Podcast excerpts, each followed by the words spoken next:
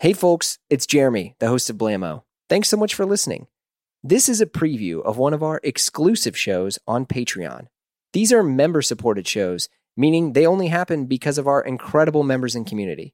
So check out a preview of the episode, and if you like it, consider joining us on Patreon at patreon.com forward slash Blamo, where we have tons of exclusive Blamo episodes, shows, our amazing Slack group, and we're adding new things for members all the time. If not, no worries, we still love you, and we literally have hundreds of episodes of Blamo all free for you to dive into. Thanks so much. Okay, we're here.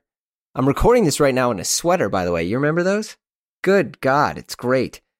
Nice and cozy. It's cold where I am, you know, so I had to open up that big old trunk. I have like the big woolly sweater trunk. It's not really a trunk. I'm kind of lying. It's just a plastic thing from the container store. But I got all my sweaters in there and I finally got to bust them out this week. God, it feels good to be back in fall. Oh, man. Uh, big return guest this week. It's all about Brian Davis talking about the new Wooden Sleeper stuff. This will be a fun one. Um, but before we jump in, it's funny because someone was like, "Oh, Jeremy, I'd love to hear a little bit more about what's going on with you." And first off, I'm like, "Come chat on the Slack," um, because that's just kind of where it all goes down.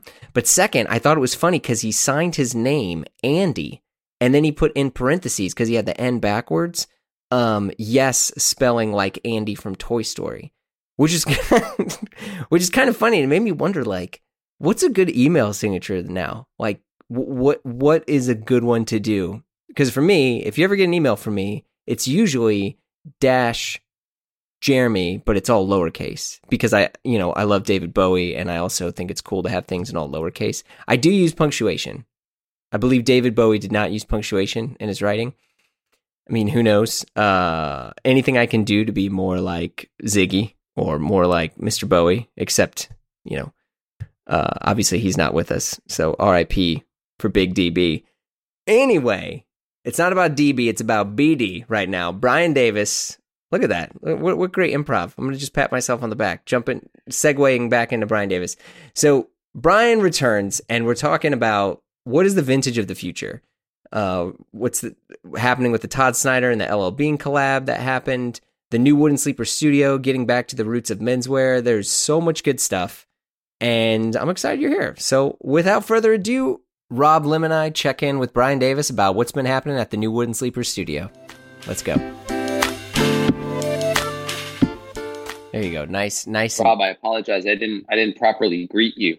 That's okay. We just we just jumped in. It was like cold open here. Yeah, that's, that's how it's done. do it. Yeah, yeah. yeah. How are you? I didn't know when you visited that you were uh you and Jeremy were linked up. Oh yeah. Um well I mean this is a new relatively new thing. So um that we weren't really linked up in that way. But yeah, I've been involved in the on the Slack side of things for some time. Did you sort have you watched uh the what what is it that that what if Marvel show? Rob is the watcher. Oh, okay. I, I don't know that I show. Haven't seen it. Well, damn it! Now, now this joke doesn't make any sense. no, no, no. Uh, explain it for two minutes, and it makes always makes it funnier.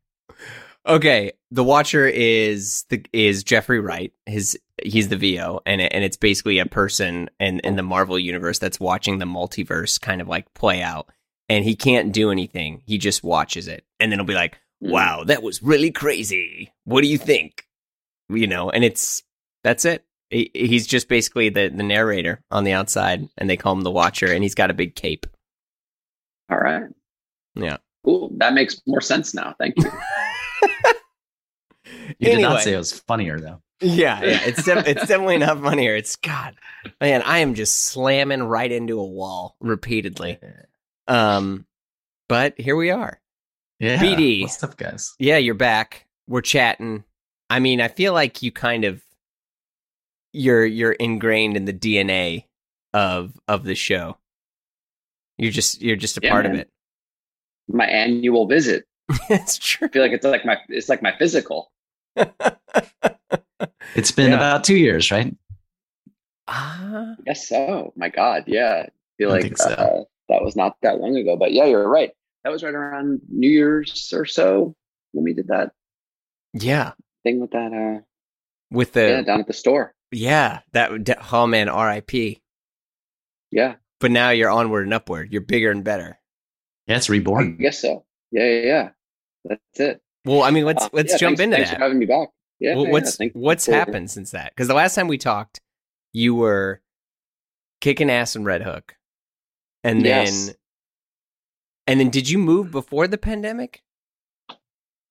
No, no, no, no. Uh, yeah, like everybody in March of 2020, um, we were ordered to shut down. You know, New York City went into a complete lockdown, government mandated. So there was really no decision that had to be made there. It was just sort of like, this is what we're doing. Um, didn't know that it was going to be more than a few days or a few weeks or whatever. We didn't know anything. You know, so I went home and just kind of hit the ground running, tried to keep things afloat online. And I think, like most people at that time who were running small businesses, they were just scrambling to figure out what they could do to to keep things going, to keep money coming in. And um, thankfully for me, um, I already had an online store. We had an online business. We had a strong social media following and a and a really loyal customer and community that helped keep us afloat. And they really came out uh, in support. In fact, that March 2020, April 2020 were some of the best months we ever had as a business, which was really heartwarming and and appreciated and totally needed, frankly, because um, without the revenue from the store, I didn't know what we were going to do. So that was really uh, incredible to see. I mean, people were buying you know $18 candles or gift cards that you know to chip in or some people were buying $800 jackets and everything in between and it was just uh it was it was incredible it was incredible to see um i think i i kind of saw that wave of goodwill cresting at a point obviously that wasn't going to sustain forever so um, as the months went on, uh, we had to change. We had to change gears, obviously, and adapt and, and kind of keep keep pushing forward. Yeah, do you remember that? Like, I and I, I I'm not laughing about this, but it is kind of funny now because everyone was like, "Man, buy local, support your local." Like the pandemic, let's keep small businesses alive. Let's do all these things. And I feel like for most people that lasted like three months because then they were just like, "Oh, Amazon's got it. All right, done." and you know, I, look, I'm a realist. I I'm not mad about that. I'm thankful to have any and all support. So I get it, you know. And as we settled into that time, I think people just did what they had to do, and people that were in a position to support their local businesses did so. And and if they continue doing that in one way or another, I mean, look, some of my best customers that year you know were were sustained kind of it, it, was it was incredible but you know the, the long story short was by the time the summer rolled around by the time we got into july i think for me personally i was just hemorrhaging money store rent was just you know it was just challenging and honestly pre pandemic i had considered um, opening up a new location anyway. Mm-hmm. Um, I'd always sort of considered this like showroom model as something that I might be interested in doing either on its own or in addition to a retail store. Um, my lease was up in November of 2020 anyway. So by the time July rolled around, I reached out to my landlord. I said, look, you know, here's where we're at. Um, I'd like to get out early. Can you help me out? Thank God he was cool with that. Um, wow, yeah. I know a lot of people were not so lucky. Um, and so that's what happened. At the end of July, we closed up shop permanently, moved everything into storage, and pretty, this is the part that people don't know actually, is that pretty much the next day, I signed a lease on the studio that we're occupying now, currently. So Oh it, shit! There was no downtime for me personally. Um, August of 2020, I was getting everything ready for this pretty large uh, project that I had been uh, working on with Todd Snyder for LL Bean.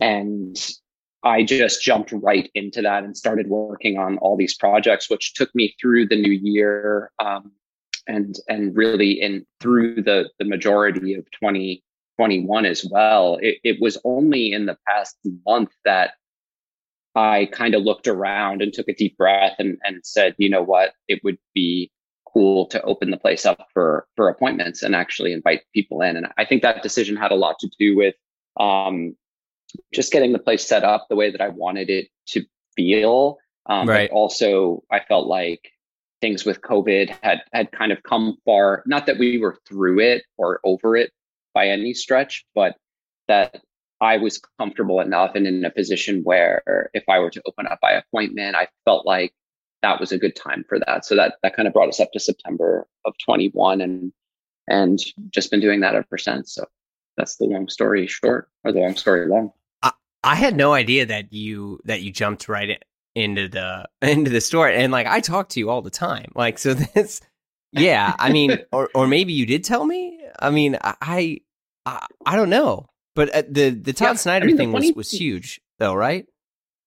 Yeah, I mean, it was amazing. That. So that was the funny. That was the funny thing was when I posted recently that we were opening up for appointments. Everyone was like, "Congratulations! Like you're back!" And I was sort of like, for me, I was like, "Damn, I was busier than I've ever been in my entire existence with Wooden Sleepers this past year."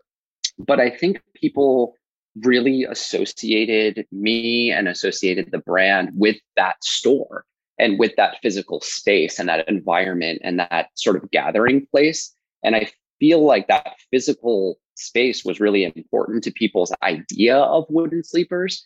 And the fact that I was solely online, it, it wasn't like registering to people, even though we had these projects with Polo, we had this Todd Snyder thing, we had J. Crew thing, we had like working with J Press and doing all these kind of like other things that I'd always wanted to do, but never really felt like I had the time or resources or energy to do while I was running the store for the, the previous five years. The online store and, and all of that will sort of keep keep money coming in and keep the gears going. But um, you know, getting to work with some brands that I really admired uh, for that like latter part of 2020 and then most of, of into 2021 as well was just it was awesome. It was a dream come true.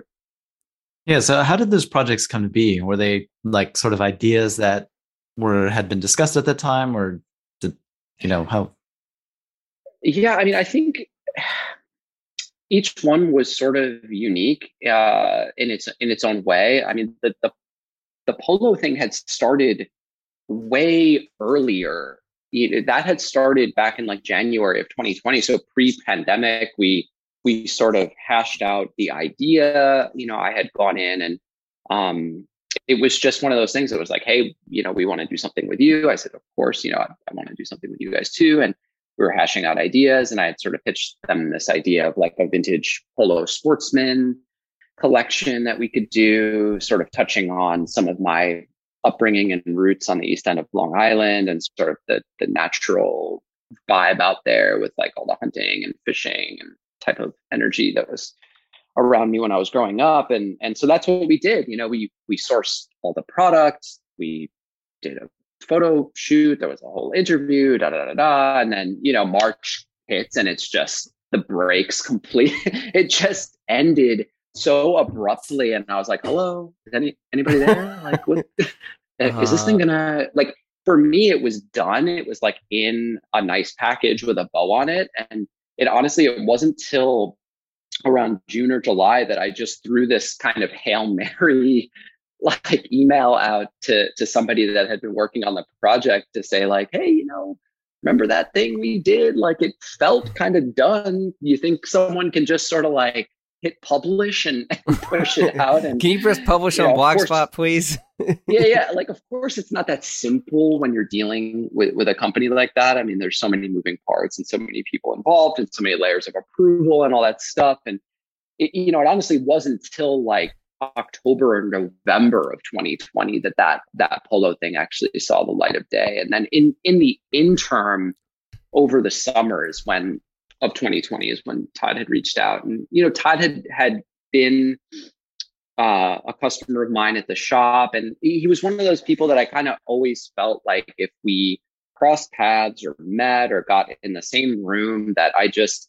felt like we would have a lot in common and a lot to talk about. Um, and a lot of similar uh, just sensibilities and, and interests. And so when he he reached out about uh, working on the LL Bean uh, thing, that was just yeah, my mind was blown. I was like, this is perfect. This is this is going to be a home run. And, and and it really for me, it couldn't have been a better a better team. It couldn't have been a better project. And and really, he was just sort of like, do your thing and you know we we trust that it's gonna it's gonna be the right thing. And that's exactly what it was. I basically did everything on my own. I i sourced the collection. I shot it. I measured it. I cleaned it. I shipped it out. Like you know it was really like him just sort of saying like we we want you to do what you do.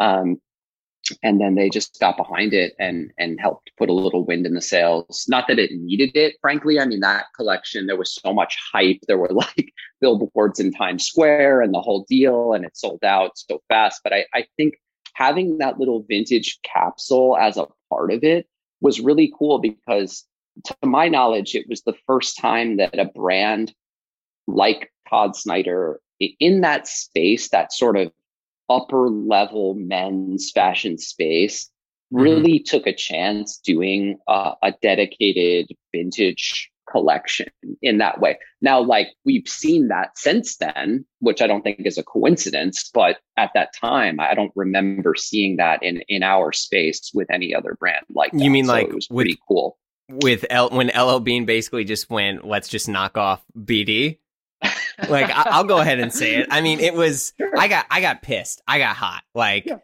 people, you know, people can come at me anytime they want, but it like I I I saw it and I took it personally. And I like cuz like the thing is as an aside and this is the tough part too where this is like it almost made me feel like we were rewinding back to like early, you know, hashtag menswear sort of stuff.